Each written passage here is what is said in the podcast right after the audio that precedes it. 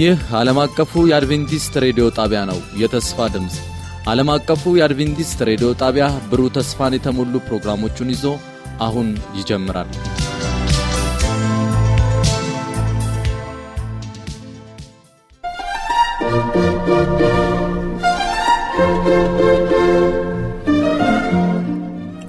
ሰላም ጤና ስጥልኝ። የተከበራችሁ አድማጮቻችን እንደምሰነበታችሁ። ይህ በየሳምንቱ እየተዘጋጀ ወደ እናንተ የሚቀርበው የመጽሐፍ ቅዱስ ውይይት ጊዜያችን ነው። በዚህ ሩብ ዓመት የእግዚአብሔር ተልኮና የእኔ ተልኮ በሚል ርዕስ የተዘጋጀውን የመጽሐፍ ቅዱስ ጥናት በማድረግ ላይ እንገኛለን። ዛሬ ደግሞ በአስራ አንደኛው ትምህርት ተልኮ ወንጌል ወዳልደረሰባቸው ወገኖች ክፍል ሁለትን ይዘንላችሁ ቀርበናል። ከእኔ ጋር ደግሞ ያሉትን ወንድሞቼን አስተዋውቅና ቀጥታ ወደ ፕሮግራሙ እንገባለን። የመግቢያውን ጥቅስ አንብቦ ጸሎት የሚያደርግልን ወንድማችን ዮሴፍ ብርሃኑ ይሆናል። እንዲሁም ደግሞ ሌላኛው አወያያችን ወንድሜ ዳንኤል አቦነ ይባላል። እኔም ደግሞ ፕሮግራሙን በመምራት ወንድማችሁ ሳሙኤል ጃለታ ነኝ። ጊዜውን ለመንፈስ ቅዱስና ለወንድሜ ዮሴፍ እለቃለሁ። እሺ የዛሬው የመግቢያ ጥቅሳችን የሚገኘው በማቴዎስ ወንጌል ምዕራፍ 15 ቁጥር 28 ላይ ነው። እንደዚህ ይላል፣ በዚያን ጊዜ ኢየሱስም መልሶ አንቺ ሴት እምነትሽ ታላቅ ነው፣ እንደ ወደድሽ ይሁንልሽ አላት። ልጇንም ከዛች ሰዓት ጀምሮ ዳነች ይላል። እንጸልይ። ጌታ ሆይ እናመሰግናለን፣ መልካም ፍቃድ ሆኖ ዛሬም በዚህ ሰዓት ላይ ደግሞ ቃልህን ለማጥናት ስለሰበሰብከ እናመሰግናለን። በእኛ በምንናገረውም ላይ እግዚአብሔር አባት ሆይ መንፈስ ቅዱስ እንዲወርድ የአንተን ቃል ብቻ እንድንናገር እንድታገዝን ዘንድ ጸልያለሁ። እንዲሁም የሚሰሙትን ጆሮ እንድትከፍት አእምሯቸውን እግዚአብሔር አምላክ እንድትከፍትላቸው ከቃል ጋር እንዲጣበቁ እንድትረዳቸው ዘንድ ጸልያለሁ። ከእኛ ጋር ስለምትሆን ስለምትጎበኝ እናመሰግናለን። በኢየሱስ ክርስቶስ ስም አሜን። አሜን። እንግዲህ ባለፈው ሰንበት ትምህርት ተመልክተን እንደነበረ በአስረኛው የተለያየ አይነት ሰዎች ታሪክን ተመልክተናል። እንግዲህ ዘኬዎስን ተመልክተናል፣ ማቴዎስን ተመልክተናል፣ ያችን ታናሽ ብላቴና ለንዕማን ያስተላለፈችውን መልእክት ተመልክተናል። እንዲሁም ናቡከደነፆርና ሌሎችንም ተመልክተናል። ለእነዚህ ወገኖች ወንጌል በተልኮ አቀባዮች አማካይነት እንዴት አድርጎ የወንጌል ዜና እንደደረሰላቸው ተመልክተናል። ዛሬ ደግሞ ወንጌል ወዳልደረሰባቸው ቦታዎች ደግሞ እንዴት መድረስ እንዳለብን እናያለን። ጥቅሱ ላይ ለዚያች ሴት ወንጌል እንዴት አድርጎ ክርስቶስ ኢየሱስ ይዞላት እንደመጣ አይተናል።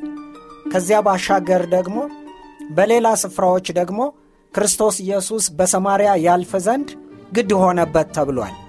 ስለዚህ በዛ ለመሄድ ክርስቶስ ኢየሱስን ያስገደደው ነገር ነበረ።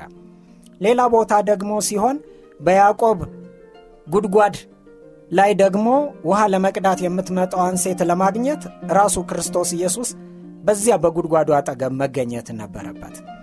ለእኛም መልእክት መጨረሻ ላይ ሲያስተላልፍ በማቴዎስ 28 ላይ እንግዲህ ወደ ዓለም ሁሉ ሂዱ ይላል፣ ወንጌልን ለፍጥረት ስበኩ፣ በአብ በወልድ በመንፈስ ቅዱስም እያስተማራችኋቸው ደቀ መዛሙርት ያድርጓቸው።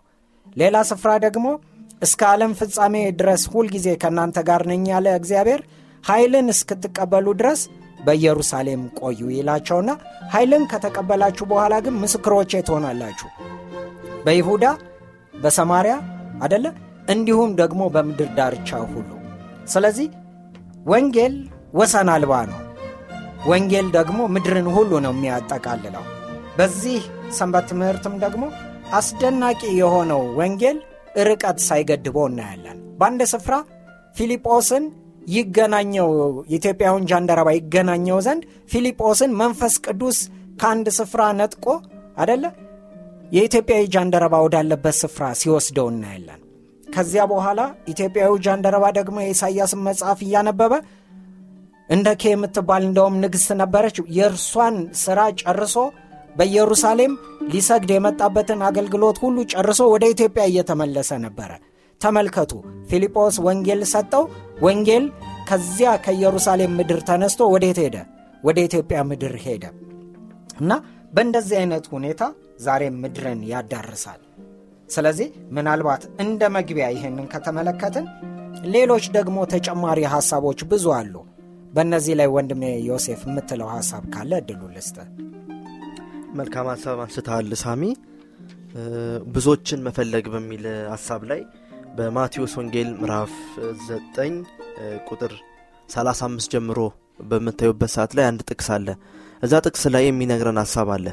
ኢየሱስ ወደ ምኩራብ እየወጣ የመንግስትን ወንጌል እያስተማረ እንዲሁም ደግሞ እየፈወሰ በከተሞችና በመንደሮች ሁሉ ይዞር እንደነበረ ይናገራል እና ቁጥር 36 ላይ ምንድን ነው የሚለው እረኛ እንደሌላቸው ህዝብ አይቶ አዘነላቸው ብሎ የሚነግረን ክፍል አለ። ከዛ ቁጥር 37 ላይ ስራው ብዙ ነው አለ መከሩ ብዙ ነው ሰራተኞች ግን በጣም ጥቂት ናቸው ብሎ ኢየሱስ የተናገረበት ሀሳብ አለ። እዚህ ጋር ነው እንግዲህ ክርስቶስ በምድር ላይ ከሰራቸው ስራዎች መካከል ምንድን ነው በፈሪሳውያን በእስራኤል ዘንድ ያልታሰበ ወይም አዲስን ባህልን ነበር የፈጠረው። እንግዲህ እስራኤላውያን ትልቁ ችግራቸው አጥር አጥረው ነበር ወንጌል ለእስራኤል ብቻ የሚል አመለካከት ነበራቸው። ኢየሱስ ክርስቶስ ግን ከመጣ በኋላ ግን ያ ነገር ትክክል እንዳልሆነና ራሱን ወደ አዛቦች ጭምር እየላከ ራሱን ወደ አዛብ ደቀ መዛሙርቶችም ይልካል። እሱ ራሱ እየሄደ ወንጌልን የሚናገርበት ክፍል አለ ማለት ነው እንግዲህ ክርስቶስ ይህንን ዋነኛ ምክንያቱ ምንድን ነው ካለው ርራ የተነሳ ነው። እዚህ ጋር እረኛ እንደሌላቸው ህዝብ አየና አዘነላቸው ይላል። ህዝቡ ሲመለከት አሕዛቦችን ሲመለከት ጣዖት አመላኪዎችን ሲመለከት የሴጣን አሰራር የተጨቆነባቸውን ሲመለከት አየና አዘነላቸው ይላል። ካስታወሳችሁ በሉቃስ ወንጌል ምዕራፍ 19 ቁጥር 41 ላይ ኢየሱስ ስለ ኢየሩሳሌም ጥፋት አስቀድሞ አይቶ ኢየሩሳሌም ከተማ አየና አለቀሰላት ይላልና ይህ ምንጩ የማልቀሱ ምንጭ ምንድን ነው ረዳት እንደሌላቸው አይቷል እረኛ እንደሌላቸው አይቷል አለቀሰላት ለዛች ከተማ እንዳዘነላት ይናገራል ማለት ነው። በተጨማሪ ደግሞ በማቴዎስ ወንጌል ምዕራፍ አራት ቁጥር 25 ላይም ኢየሱስን ተከትሎ የመጡት ከገሊላ እንዲሁም ከጢሮስ ከሴዶዋን ከቅፍርናውም ከተለያዩ አካባቢ የመጡት ሰዎች ሲያያቸው በጣም እንዳዘነላቸው ጭምር ነው የምናየውና ክርስቶስ ተልእኮ ወንጌል ወዳልደረሰበት ቦታ ነበር ወገኖችን ትኩረት አድርጎ በጣም ሲሰራ የነበረው። በዚህ ምክንያት በፈሪሳውያን በመምህራኖች በሰዱቃውያን በሃይማኖት መምህራን ጭምር ይነቀፍ ነበርና ያውም አንድ ቃል ተናግሮ ነበር። እኔ መድኃኒት አጤተኛ ለሆነ ሰው ያስፈልጋል መድኃኒት ለሚያስፈልግ ሰው ነው የመጣሁት እንጂ ጤነኛ ነኝ ለሚል ሰው አልመጣውም የሚል አመለካከት ጭምር ሲያንጸባርቅ ነበር ማለት ነው። የትንቢት መንፈስ ላይ የዘመናት ምኞት ገጽ 399 ላይ አንድ ሀሳብ አለና ኢየሱስ ከቅፍርናሆም ከወጣ በኋላ ገሊላን አቋርጦ ወደ ፊቄ ደንበር ወደ ጢሮስ ወደ ሴዶዋን ወደሚባሉ ሀገራት ኮረብታዎች እንደሄደ ይናገራልና በዛ ቦታ ሲዶዋን ሲዶን ከተማ ሲሄድ ጥንታዊ ከተሞች ናት። ሁለት ደግሞ የጣዖት የአረማውያን ቤተ መቅደስ ያለበት ቦታ ነው እና አስደናቂ ቤተ መንግስቶች ያሉበት ቦታ ላይ ነው እና የንግድ ቦታ ስለሆነች በጣም ብዙ ሰው የሚመጣበት የሚመላለስባት ከመሆኑ አንጻር ጣዖት በጣም የሚመለክባት ቦታ ነው እና ኢየሱስ ወንጌል ወዳልደረሰበት ወገኖች እንደሄደና እዛ ቦታ ላይ እንደሰበከ ይናገራል ማለት እና ክርስቶስ ብዙዎችን እየፈለገ ነበር። እውነት የሚያስፈልጋቸው ሰዎችን እየመረጠ ያንን ቃል እየተናገረ ነበር እና ይህ በጣም ትልቅ ነው። ተግዳሮት አለው። ክርስቶስ ያንን ወንጌል ወደዛ ቦታ ሲወስድ በጣም በብዙ ተቋሞች ውስጥ ነበር ሄደው ነገር ግን ዋና ዓላማው ምንድን ነው ተልኮ ለሚገባው ሰው ያለማዳለት በኩልነት ኢየሱስ ክርስቶስ ይህንን ጥሪ ለሰዎች እንዳቀረበ ይናገርና እኛ የምንማረው ነገር ይህ ነው። ወንጌል ለሁሉም ነው። እና ወንጌል ወዳልደረሰባቸው ሰው ቦታዎች እንድንሄድ ክርስቶስ እንዳደረገው ተግዳሮት ችግሮች ፈተናዎች ቢኖሩ ግን ያንን ሁሉ ተቋቁሞ ጥሪውን ለሰዎች መነካት እንዳለበት ያ ምንጩ ደግሞ ርራይ ነው። ካራራን ካላዘንን ለእነዛ ሰዎች ልንደርስላቸው ኢየሱስ ስላዘነን ስለራራላቸው ነው። እና እኛም የርራይ መንፈስ ሊኖርን ያስፈልጋል። የማዘን መንፈስ ሲኖር ያኔ ሲኖረን ነው ለሰዎች ይህንን እውነት መዳረስ የምንችለው እና ይህንን ይመስላል በእኔ በኩል ያለው ሀሳብ። እግዚአብሔር ይባርክህ ወንድሜ ዮሴፍ። እግዚአብሔር አምላካችንን እጅግ አድርገን እናመሰግናለን። ዛሬም እግዚአብሔር ህዝቡን ሊሰበስብ ችላ ዛሬም እግዚአብሔር ህዝቡን ለመገናኘት ችላ አላለም። ስለዚህ የተለያየ አይነት መልእክቶችን ዛሬም ይልካል ይህ በራሱ አሁን የሚተላለፍ በመተላለፍ ላይ ያለውም የእግዚአብሔር ድምፅ ነው። በብዙ አይነት ስፍራዎች ላሉ ለእናንተ ለወገኖቻችን ለአድማጮቻችን እየተላለፈ ያለ መልእክት ነው። ምናልባት በየትኛው የምድር ማዕዘን ላይ እንዳላችሁ ምናልባት በየትኛው ስፍራ ላይ ሆናችሁ እየሰማችሁ እንዳለ ይህንን መልእክት አላውቅም። ነገር ግን ይህ ዛሬ ለእናንተ እየተላለፈ ያለ የእግዚአብሔር መልእክት ነው። እስኪ ሌሎችንም ደግሞ እንመልከት። በቀጣዩ ክፍል ላይ ደግሞ ምን አዲስ ነገር እናያለን? ወንድሜ ዳንኤል ቀጥል።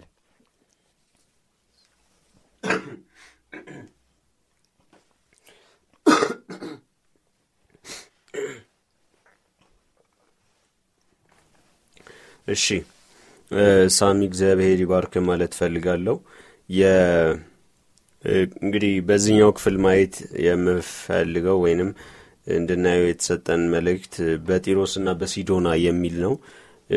ጆሲ የተወሰነ ነካክቶታል፣ ዮሴፍ ወንድማችን ዮሴፍ እና እዚህ ጋር እንግዲህ በሁለት አውድ ይህ ታሪክ ቀርቦ እንመለከታለን። የመጀመሪያው ማቴዎስ ላይ ምዕራፍ 15 ከ22 እስከ 28 እንደገና ደግሞ ማርቆስ 7 ከ24 እስከ 30 ላይ ነው የምንመለከተው እና እንግዲህ የመጽሐፍ ቅዱስ ሊቃውንት የሚስማሙበት አንድ ሀሳብ አለ። ይህም ሀሳብ ምንድን ነው? የማቴዎስ ወንጌል ለአይሁዳውያን በአይሁዳውያን ማለት ለአይሁዳውያን መልእክትን base ያደረገ አጻጻፍ ስልት ነው ይሉታል። የማርቆስን ወንጌል ደግሞ አረማዊ ተብሎ ለተጠሩት ለሌላው ሕዝብ outside ላለው ሕዝብ የተጻፈ ነው ብለው ያስቀምጡታል እና በዚህ ጋር ስንመለከትም የዚችን ሴት ታሪክ ስንመለከት ማቴዎስ ወንጌል ላይ የምንመለከተው እንግዲህ ከነአናዊት ብሎ ነው የሚጠቅሳት። ያው ከነአን ማለት የሚታወቅ ነው። እስራኤላውያን ብዙ ዋጋ የከፈሉበት በየዘመናቱ ሁሉ ዋጋ የሚከፍሉበት የሚያስከፍሏቸውም ህዝቦች ናቸውና እንደ እርሾ እግዚአብሔር በእነሱ መሀል ያስቀራቸውና ለፈተናም ጭምር ያስቀመጣቸው ህዝቦች ናቸው። ልክ እያሱ ከነአንን ከወረሰ በኋላ ጨርሰው አላጠፏቸውም ነበር ይላል መሳፍንት ከአንድ እስከ ሶስት ላይ ታሪኮቻቸውን እናገኛለን እና ተቀምጠው ሁልጊዜ አረማዊነትን ለእስራኤል ህዝብ እንደ እርሾ ያስቀምጡና የሆነ ጊዜ ያጠፏቸው እንደነበረ ከዛ በኋላ ጣዖት ያመልካሉ። እንደገና ደግሞ ይቅርታ ጠይቀው ሲመለሱ እንመለከታለን እና ቅድምም ዮሴፍ ሲያየው በነበረው ክፍል ላይ even ንጉሥ ሰለሞን ሳይቀር ሲዶናዊቷን ወይንም እነዚህ ከናናዊ ተብላ የተጠቀሰችው ህዝብ ካሉበት አግብቶ እንደነበረና ለእነሱም ጣዖት ሰግዶ እንደነበር ጭምር እንመለከታለን እና ምን ያህል ተጽዕኖ ፈጣሪዎች እንደሆኑና ምን ያህል ደግሞ በእስራኤል ታሪክ ውስጥ ግንኙነት እንዳላቸው ነው የምንመለከተው እና እዚህ ጋር እንግዲህ በሁለት አውድ የቀረበው አንደኛው በማቴዎስ 15 ላይ ከነአናዊት ተብላ የተጠቀሰችው እንግዲህ ምንድ ነው የልጆችን ምግብ ለማይገባቸው አይሰጥም ብሎ ክርስቶስ በተናገረ ሰዓት እንግዲህ ምንድን የተፈጠረው? ውሾችም እኮ ከጌቶቻቸው የተረፈውን ይበላሉ፣ ትርፍራፊ ይበላሉ ብላ ስትናገር ነበር እና ክርስቶስ ደቀ መዛሙርቱን ጭምር ሊያስተምራቸው ፈልጎ ነበር በዚህ ቦታ ላይ ሲናገር የነበረው እና ካህና ምንድን ነው አይሁዳውያን ወይንም ዕብራውያን ተብሎ የተጠቀሱትም ካህናትንም ጭምር ሊያስተምራቸው ወዶ ነበር እና ከናናዊ ማለት በእነሱ ዘንድ የኃጢአተኛ ሁሉ መጨረሻና የተጠላ ሕዝብ ነው በዛ ዘመን ላይ ና ክርስቶስ ይህንን ያለው ምንድን ነው?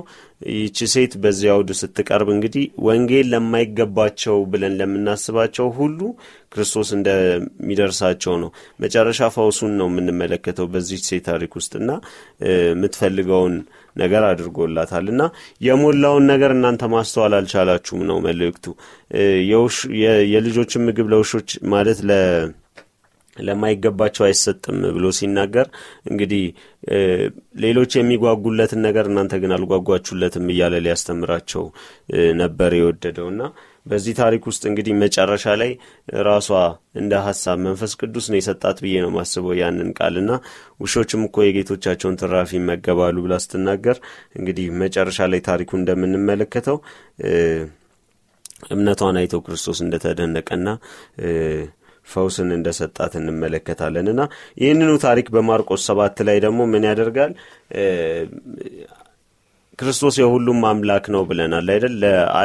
ለአህዛብ ነው የመጣው ብለናል። እና በዚሁ ታሪክ ውስጥ ደግሞ የሚገርበው ይህንን መጽሐፍ ቅዱስን አረማውያን ቢያነቡት ወይንም አይድኑም ተብለው ቢያነቡት ተብሎ ደግሞ በምናውድ ቀርቧል? ይቺኑ ሴት ሲዶናዊትና በትውልዷ ሲሮ ፊንቄያዊት የሆነች ግሪካዊ ሴት ተብላ ተጠቅሳለች። እና ደግሞ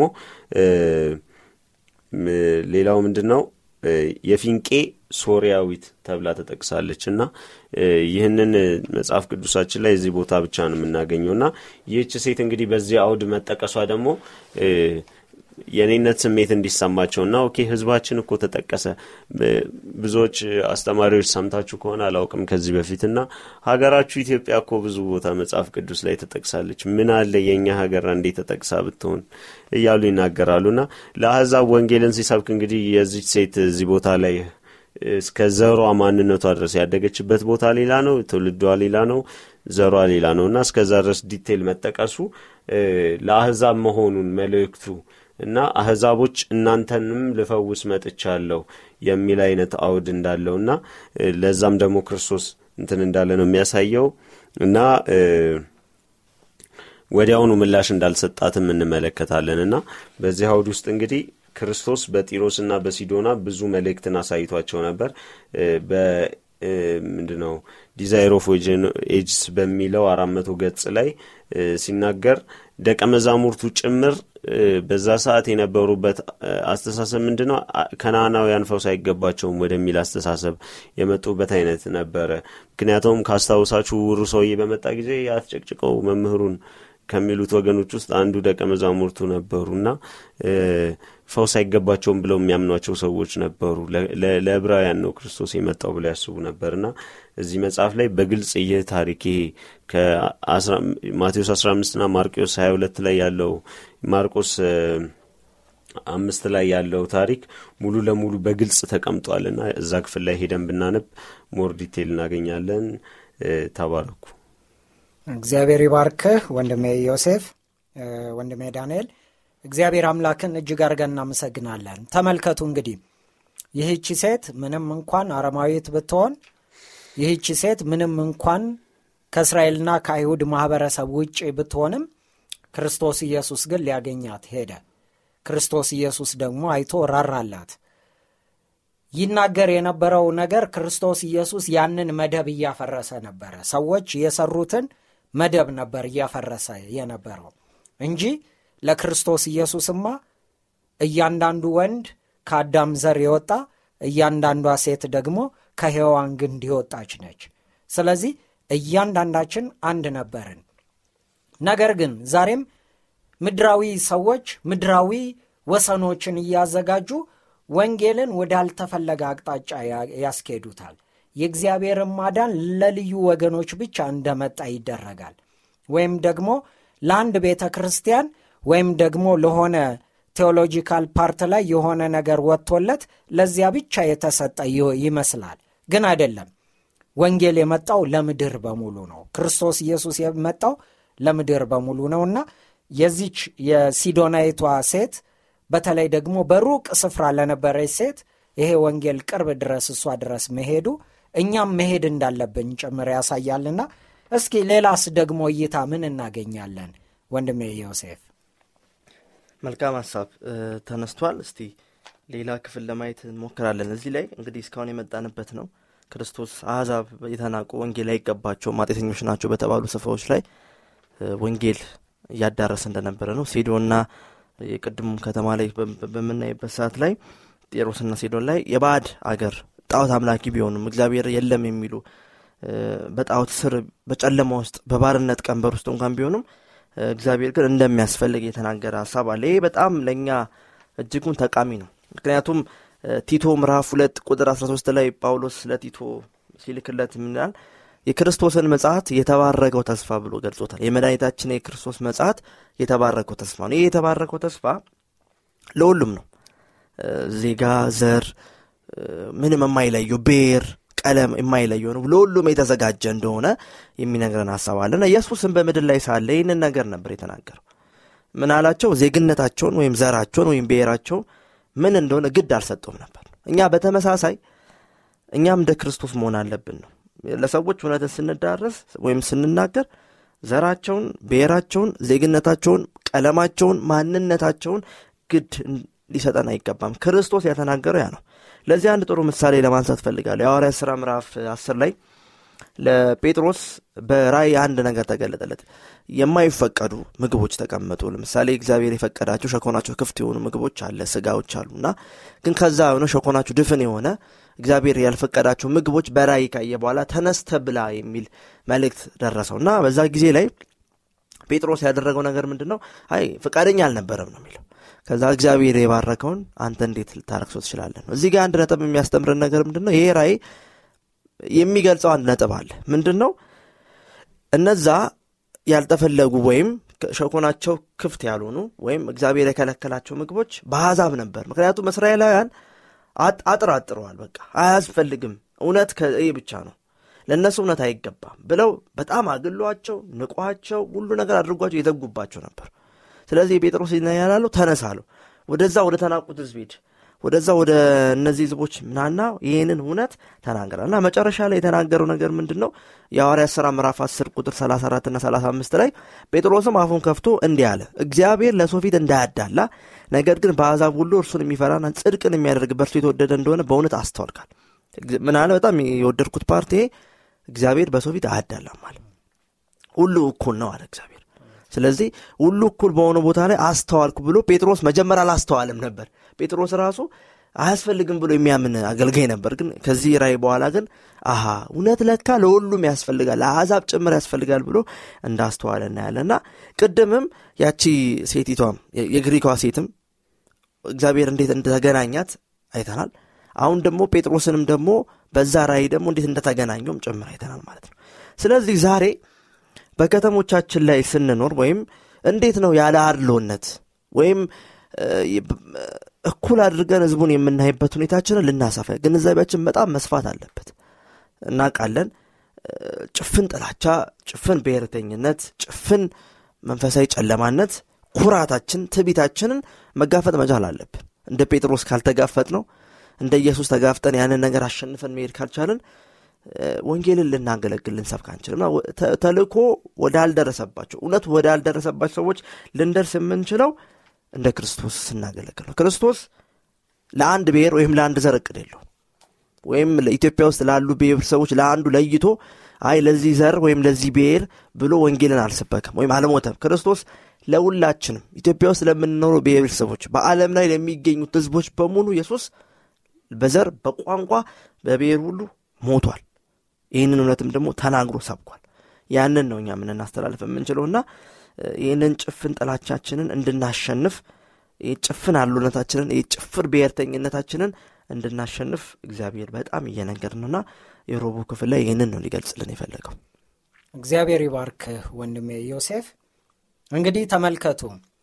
መገረዝ ቢሆን አለመገረዝ ቢሆን ይላል አደለም ከዚያ በኋላ ደግሞ በሌላ ስፍራ ደግሞ አይሁድ የለም ግሪክ የለም ይላል።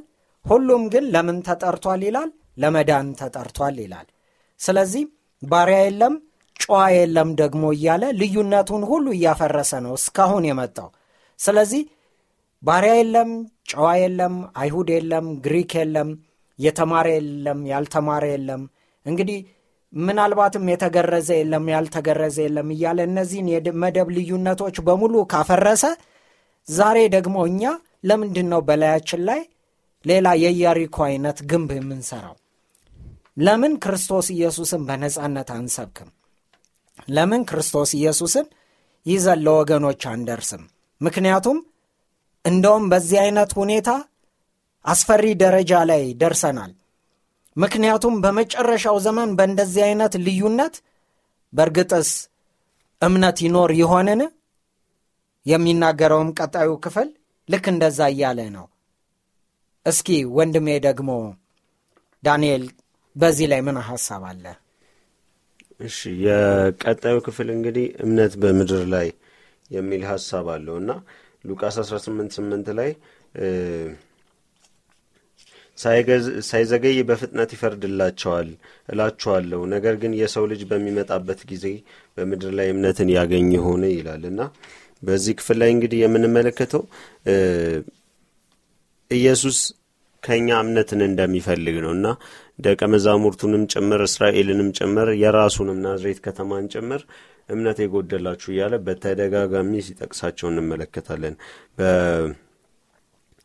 ማቴዎስ 6 30 ማቴዎስ 8 26 ማቴዎስ 14 31 16 8 ላይ እንዲሁም መጨረሻ ላይ ደግሞ በማቴዎስ 17 7 ላይ የማታምን ጠማማ ትውልድ ሆይ ያለ ሁሉ ሲገልጽ እንመለከታለን። እና ክርስቶስ እንግዲህ በተወለደበት ከተማ ላይ ምንም መስራት እስኪያቅተው ድረስ ገድቦት ነበረ። ወንጌልን ለመስራት አይፈልግም። የናዝሬት ህዝብ ወንጌልን ለመስማት ፈቃደኛ አልነበረም። እና በማቴዎስ ስምንት አስር ላይ አንድ የመቶ አለቃን እናገኛለን። ይህ የመቶ አለቃ እንግዲህ ከክርስቶስ ሊለምን ወይንም ፈውስን ሊለምን መቶም እንዳደረገ ነው የምንመለከተው። ብዙ በስር የሚገለገሉ እንትኖች አሉ። ምንድ ነው አገልጋዩ ታሞበት ነው። ለልጁ እንኳን አይደለም ይህ ሰውና ቤት ውስጥ እንደ ባሪያ ያላስቀመጠው ሰው ነው እና ፈውስ እየለመነ የነበረው።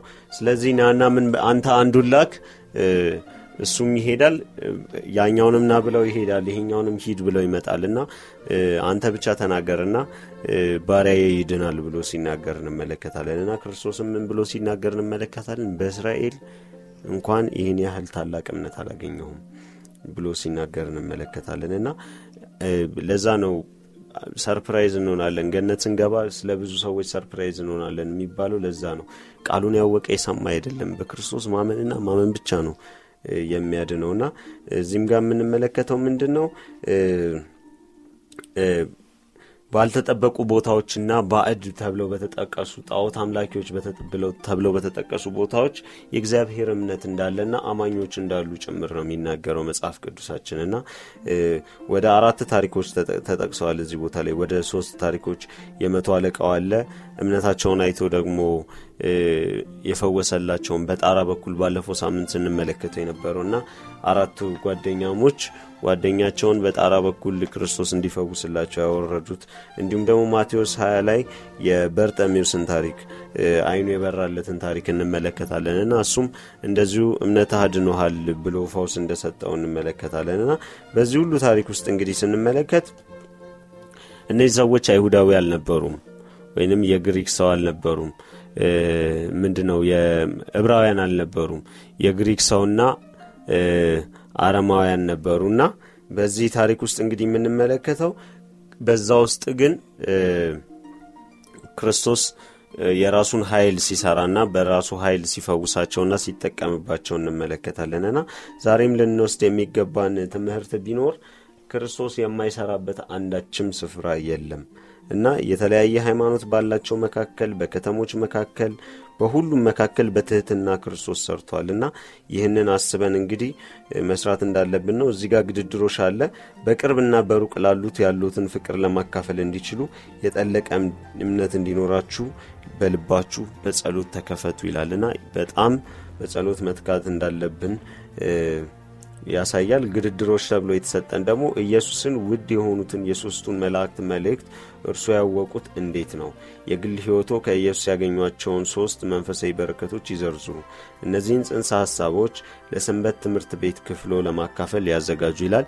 ለወዳጅ ጓደኞቹ ከዚህ ሀሳብ ያገኙትን ከሶስቱ መላእክት መልእክት ያገኙትን ሀሳብና በህይወት ልምምዶ ውስጥ እንዴት እንደባረኩት ለአካባቢው ላይ ላሉት ሰዎች share ያድርጉ። ቢያንስ ለሶስት ሰው ተባረኩ። እኔ ይሄ ነው ሀሳብ እግዚአብሔር ይባርክ። ወንድሜ ዳንኤል እንግዲህ እግዚአብሔር አምላካችንን እጅግ አድርገን እናመሰግናል